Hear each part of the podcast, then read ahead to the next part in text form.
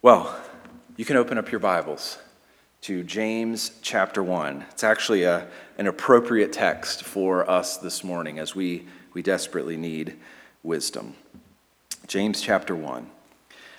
I've, uh, I've often, as a parent of four children, I've often had the thought that parenting small children, um, maybe under the age of three, four, something like that, uh, but I've often had the thought that parenting small children is sometimes more like being a butler than it is a parent. And one of the realities of small children is that they constantly ask parents for things. Mom, can I have a drink? Mom, can I go outside? Mom, can I have a bagel? Dad, where's mom? That's how it happens. And I think there are two main reasons for all of the requests from small children. The first reason is small children cannot do things on their own, they're just not capable of it. Our three year old Gray can't reach the sink to get himself a glass of water. So, what's he going to do? He has to ask for it. He can't make pizza on his own. And so, he needs to tell us that he's hungry and he needs to ask for food. He can't get his shoes on very well at this point on his own. And so he's got to ask. Small children recognize their need for help. And then the second reason that they request help so much and they ask parents for things is because over their short lifespan, when they have asked from mom and dad, they have received. They know they need help, and so they ask, and mom and dad have come through in the past, and they've been able to help, and the, the children know that, and so they continue to ask. And they know that when they ask mom or dad for a glass of water, that they're not going to be rebuked for asking for a glass of water. It may inconvenience mom or dad at the moment, they may be doing something else, but they will happily get up and get the child a glass of water. And so the kids are confident that if they ask, they'll get the water sooner rather than later. And so this morning, as we continue in this series on James 1 2 through 15, and we think about approaching adversity in our lives, I want you to keep that image of a small child who needs something and who asks mom and dad for it. I want you to keep that image in front of you, and I want you to think about this passage from Matthew chapter 7. You don't have to turn there, I'll put it on the screen. I want this to form the foundation of what we're going to discuss this morning. Here's what Jesus says in the Sermon on the Mount Ask, and it will be given to you. Seek, and you will find. Knock, and it will be open to you. For everyone who asks receives, and the one who seeks finds, and to the one who knocks it will be opened. Or, which of you, if his son asks him for bread, will give him a stone? Or if he asks for a fish, will give him a serpent? If you then, who are evil, know how to give good gifts to your children, how much more will your Father who is in heaven give good things to those who ask him? And this last verse, verse 11, is the key to the whole thing. This is why it works that you can ask and it will be given to you. If I'm evil, if I am prone to sin at times, if I'm grumpy, if I'm tired, and I delight in giving good things and good gifts to my children when they ask for them, then how much greater is the willingness of our good Heavenly Father to give good things and to delight in showering gifts on his children as they ask for them. And that principle, that reality of God being willing to give and wanting to give, is particularly true when it comes to trials and adversity. And that's what we're going to see this morning. So, James 1 2 through 15, we began last week and we're looking at four practices necessary to respond to adversity with wisdom. Four practices necessary to respond to adversity with wisdom. And we looked at the first one of these last week cooperate with God's purpose in verses 2 through 4. Let me read that to you. Verse 2 Count it all joy, my brothers, when you meet trials of various kinds, for you know that the testing of your faith produces steadfastness. And let steadfastness have its full effect, that you may be perfect and complete, lacking in nothing. And James is not calling for us here to ignore the difficulty or the pain of trials. He's not saying, buck up, get with it, deal with it. This is not what he's calling us to do. He's calling us here to look through the trial, to look past the trial, and to be able to see God's hand at work. And God's hand is at work in us to produce endurance, patience, steadfastness, and his hand is at work through the trials, ultimately to produce spiritual wholeness. Trials, times of testing, provide the opportunity for us to be shaped and formed in a whole bunch of different areas. The steadfastness branches out into every area of our character and our, our disposition, and we can be changed all over the place if we will cooperate with what God's doing in the midst of difficulty. If we will look through the trial and see His purpose and his purpose is to sanctify us and to make us more complete and more like Jesus Christ. Now, if you look back down at verse 4, you can see there at the end, he says, The goal is that you may be perfect and complete, lacking in nothing. Now, with that goal of lacking in nothing in mind, I want to turn to our second practice in verses 5 to 8. Call out for God's wisdom by faith. So God uses trials to move us to the point where we lack nothing. That's the ultimate goal. But the reality is that we all still lack in this life. We won't reach that goal until we're finally with the Lord after death or when He returns. We all still lack in this life. And the main thing that you and I lack when it comes to trials is that we lack the wisdom that we need to find joy in the midst of trials. Look at verse 5. I love how James does this, right?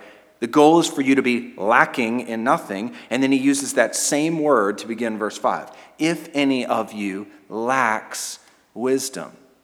We're not quite to the goal yet. We're not even close to the goal of lacking in nothing. We do lack, and we lack wisdom. Trials expose us we feel inadequate. We know we're inadequate. We're not complete. We're not whole. And we lack wisdom. We don't know what to do. We don't know how to learn in the midst of this difficulty. And because that is true, because we lack, then we need to ask.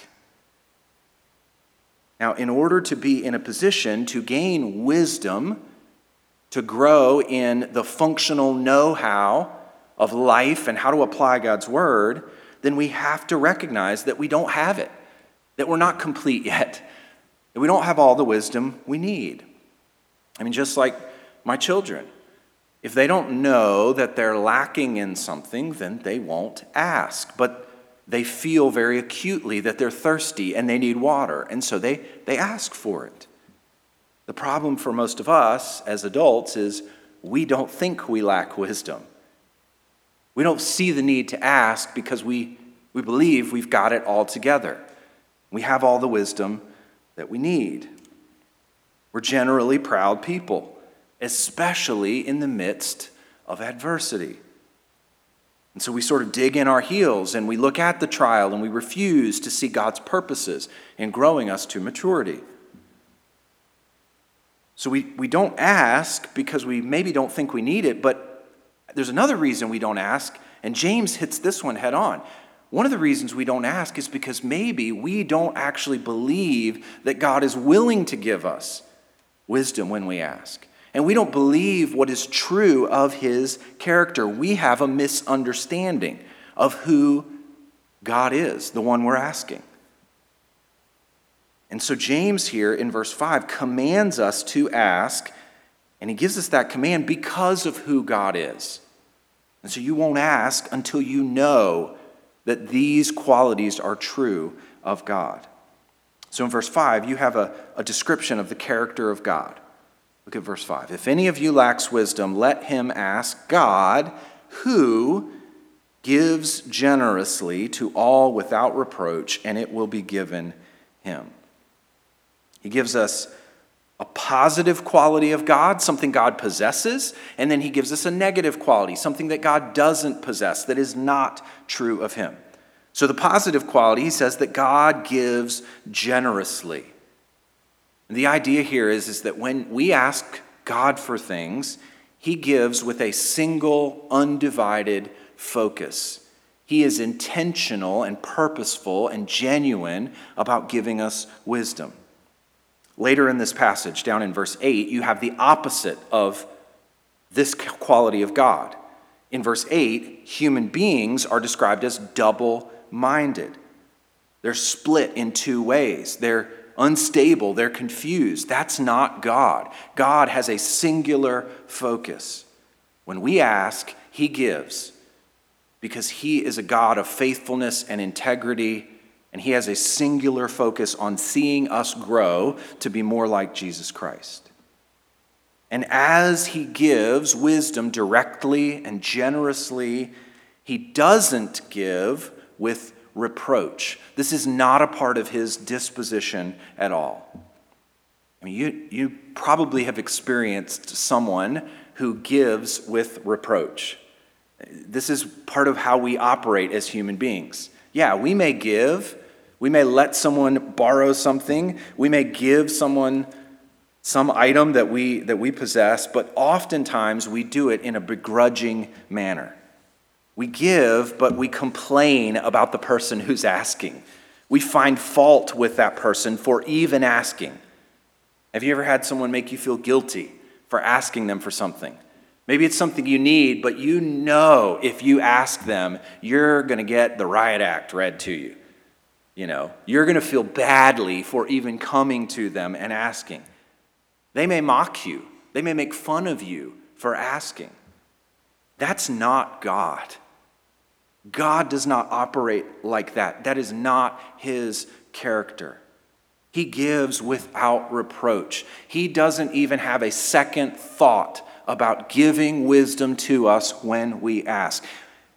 Giving is never an imposition for God, and He does it graciously and generously. The main point in what James is saying here is that we ask God for wisdom because of who He is. And this is this goes under a lot of the reason that we don't ask God for things. We don't have the right view of Him. I mean, Hebrews 11 talks about this specifically and says that faith requires us to have the right understanding of God. Without faith, it is impossible to please Him, for whoever would draw near to God must believe two things that He exists and that He rewards those who seek Him.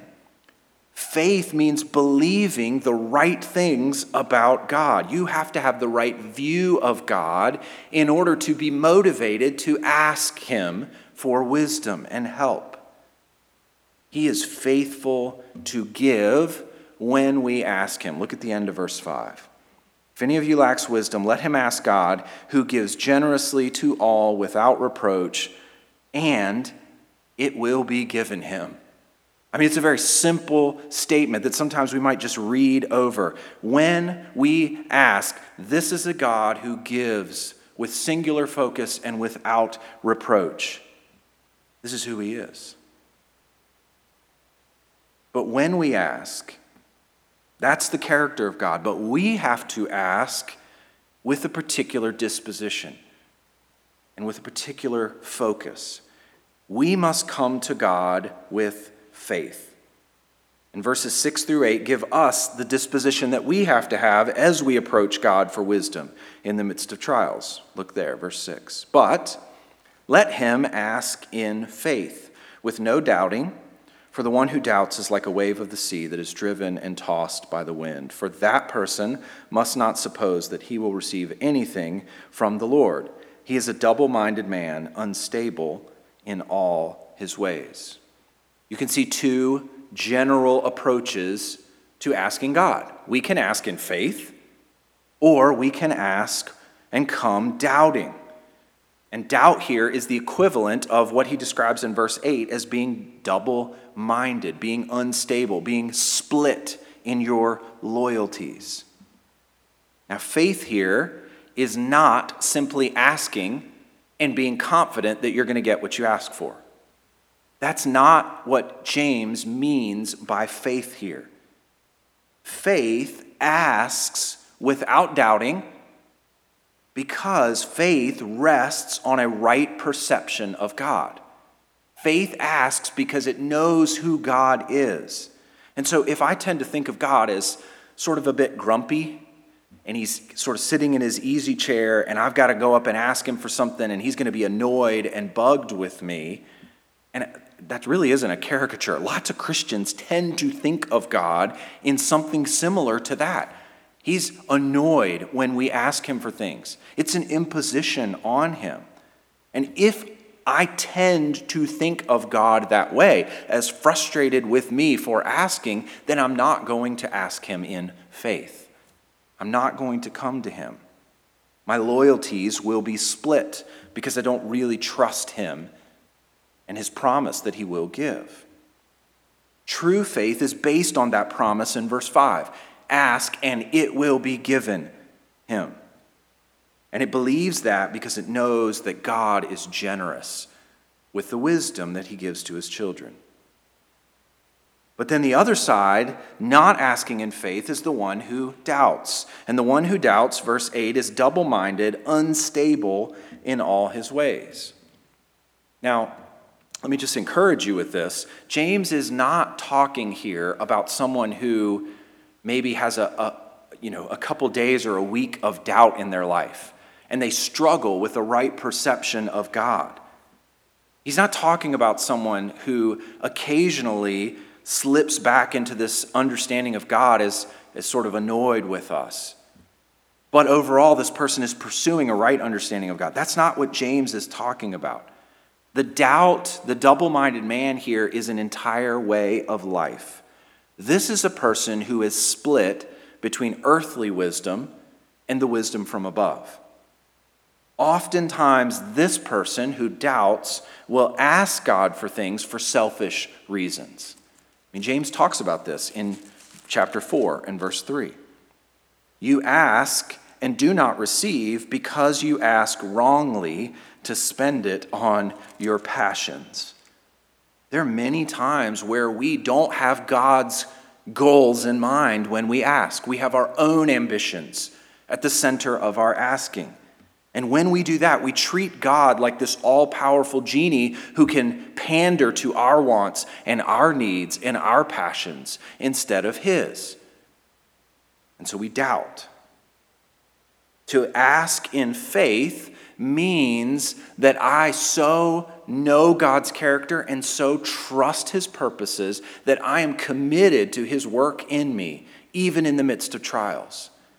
And I want so badly to be grown to completeness and maturity that I will ask Him for wisdom so that His work can be accomplished in me. That's to ask in faith. To ask with doubt means to be filled with pride and selfish ambition and to be tossed around spiritually like the waves of the sea. And so, in this case, to ask with doubt means that instead of looking through the trial to the God behind it and the work that He's doing, I only look at the trial and I only think about self. And I have selfish ambition at the core of how I'm responding to adversity. Now, throughout this passage, I've, I've tried to show you that these commands that begin with the word let are key to the practices that we implement to deal with adversity, to approach it. We've seen two more of these here in verses 5 and 6. But if you jump back up to verse 4, you see the first one let steadfastness have its full effect. Look through the trial to God's work. Verses 5 and 6 let him ask God for wisdom. Verse 6 let him ask in faith. Ask the God who can be relied upon and who promises to give us wisdom when we need it.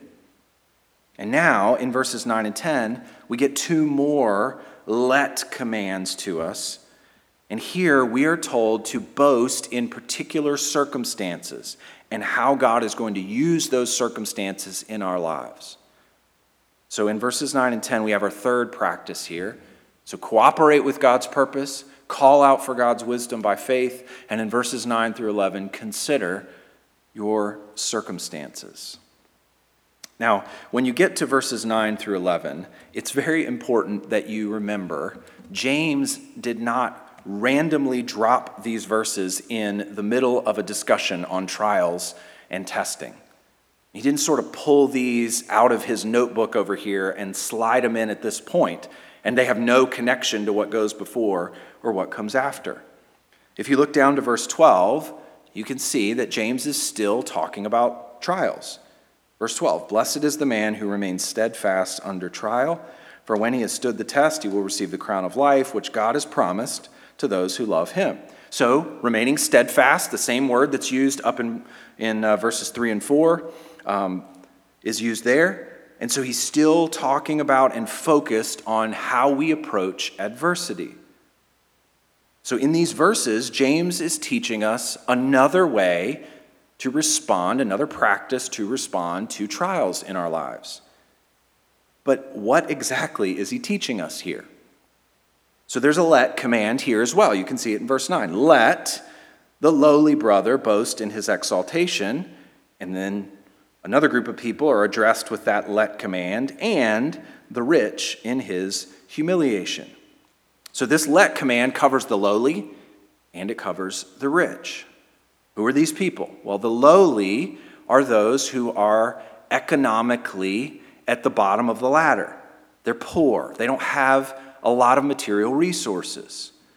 They're people who don't matter socially, they're not significant in the culture. The rich, in verse 10, are the opposite.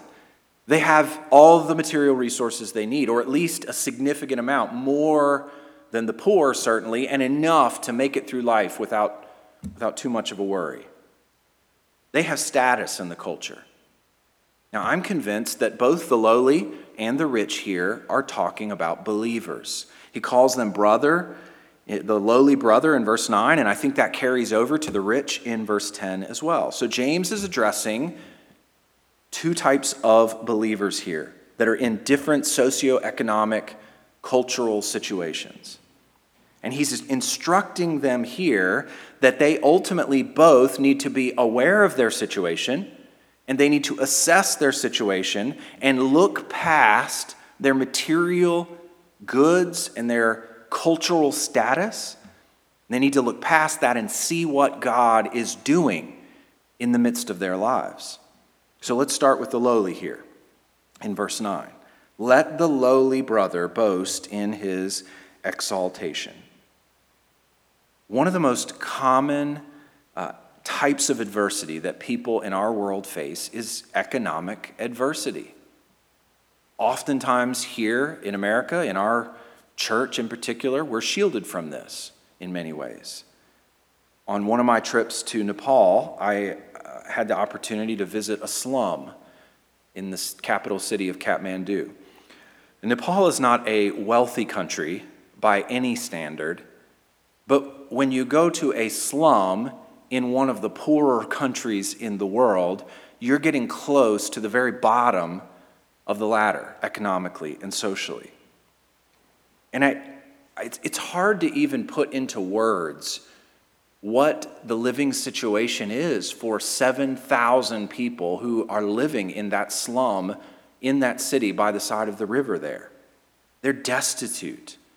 They're sick, they're diseased, they don't have anything hardly at their disposal. I mean, those people are the lowest of the low. But this word lowly here doesn't only apply to folks like that. There are, certain, there are all kinds of levels of economic and social difficulty and struggle. And no doubt there are people in our church that fit this category. James tells them here that it, their position, those who don't matter in the eyes of the world, their response needs to be to boast in their exaltation. Now, what does that mean? Well, I think this is the same idea as he gives us in verse 2. Count it all joy, my brothers, when you meet trials of various kinds. What kind of a person finds joy in the midst of a difficulty? The same type of person who is able to boast in their exaltation as a lowly person. They see their status as someone who is an outcast, who is poor, who doesn't have the material goods that they need. They're insignificant in the world, and they're able to boast or find joy in that because they know what God is doing, because they know they belong to Him. And that's their primary love and affection. They're able to look through their position as a lowly person, and they're able to see the work that God is doing. I mean, I think James 2 and verse 5 gives us a, a great picture of this. Listen, my beloved brothers, has not God chosen those who are poor in the world to be rich in faith and heirs of the kingdom, which he has promised to those who love him? That's the exaltation that the lowly economically are focused on. But it's interesting here that the lowly are to boast in their exaltation. In verse 10, the rich are to boast in their humiliation. They are to assess their situation, to recognize that they have what they need, more than what they need economically and socially, and they are to rejoice in humiliation. Well, what does that mean? For the rich, rather than finding their identity and their sense of security in their money and their wealth and their material goods, the believer who has wealth glories in the fact that he is identified with Christ and he's identified with the lowly. I mean, the world considers the work of the cross foolishness. And it's in that foolishness that the rich must find his primary identity. Why? Well, he explains in the rest of verse 10 and verse 11. Because, verse 10, like a flower of the grass, he will pass away. For the sun rises with its scorching heat and withers the grass, its flower falls and its beauty perishes. So also will the rich man fade away in the midst of his pursuits. All human wealth and status is temporary. And the rich believer should know that. And he should believe that.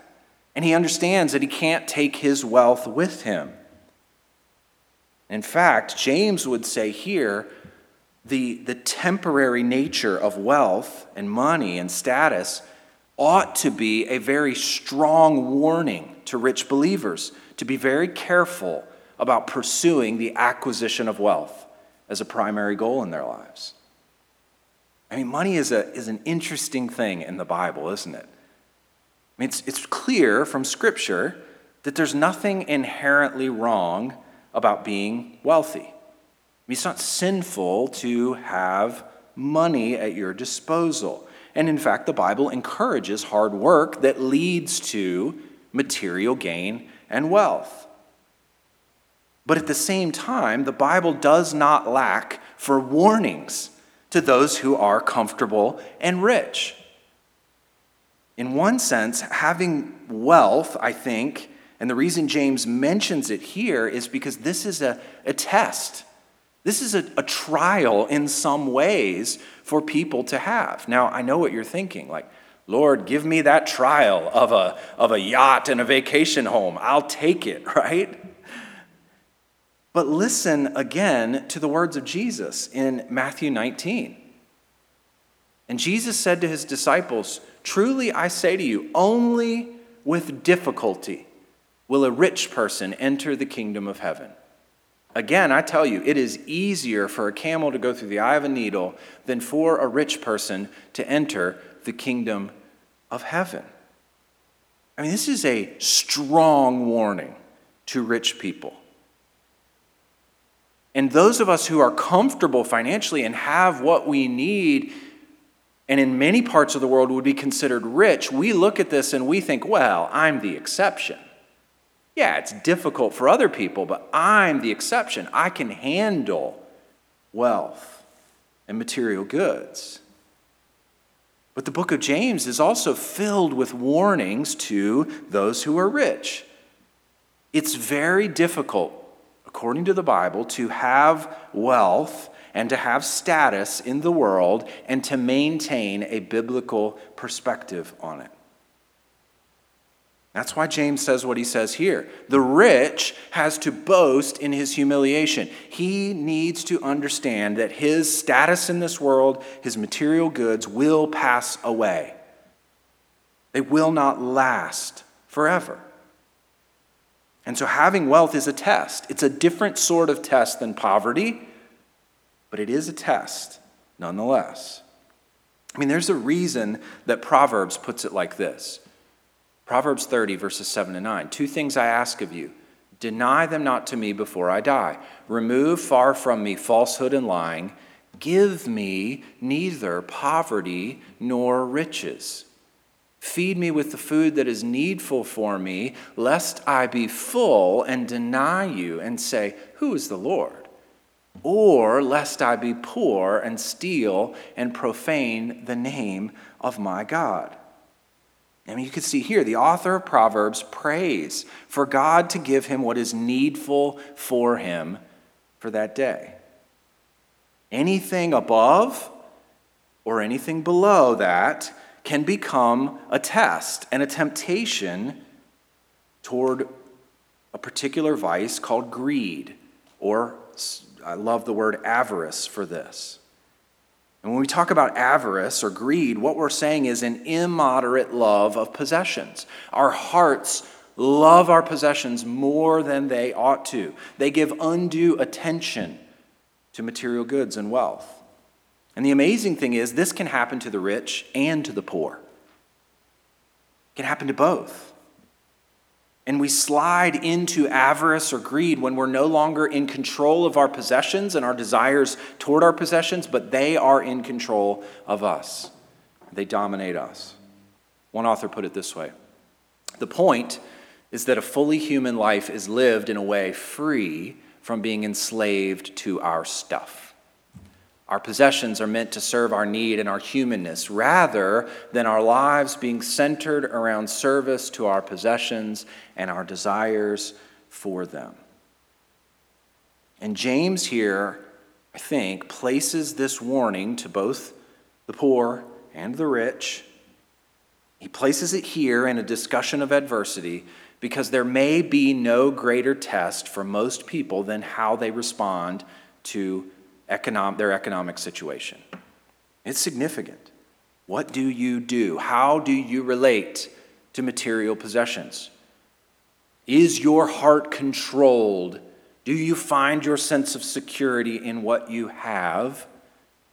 Or do you look through what you have and boast in the Lord?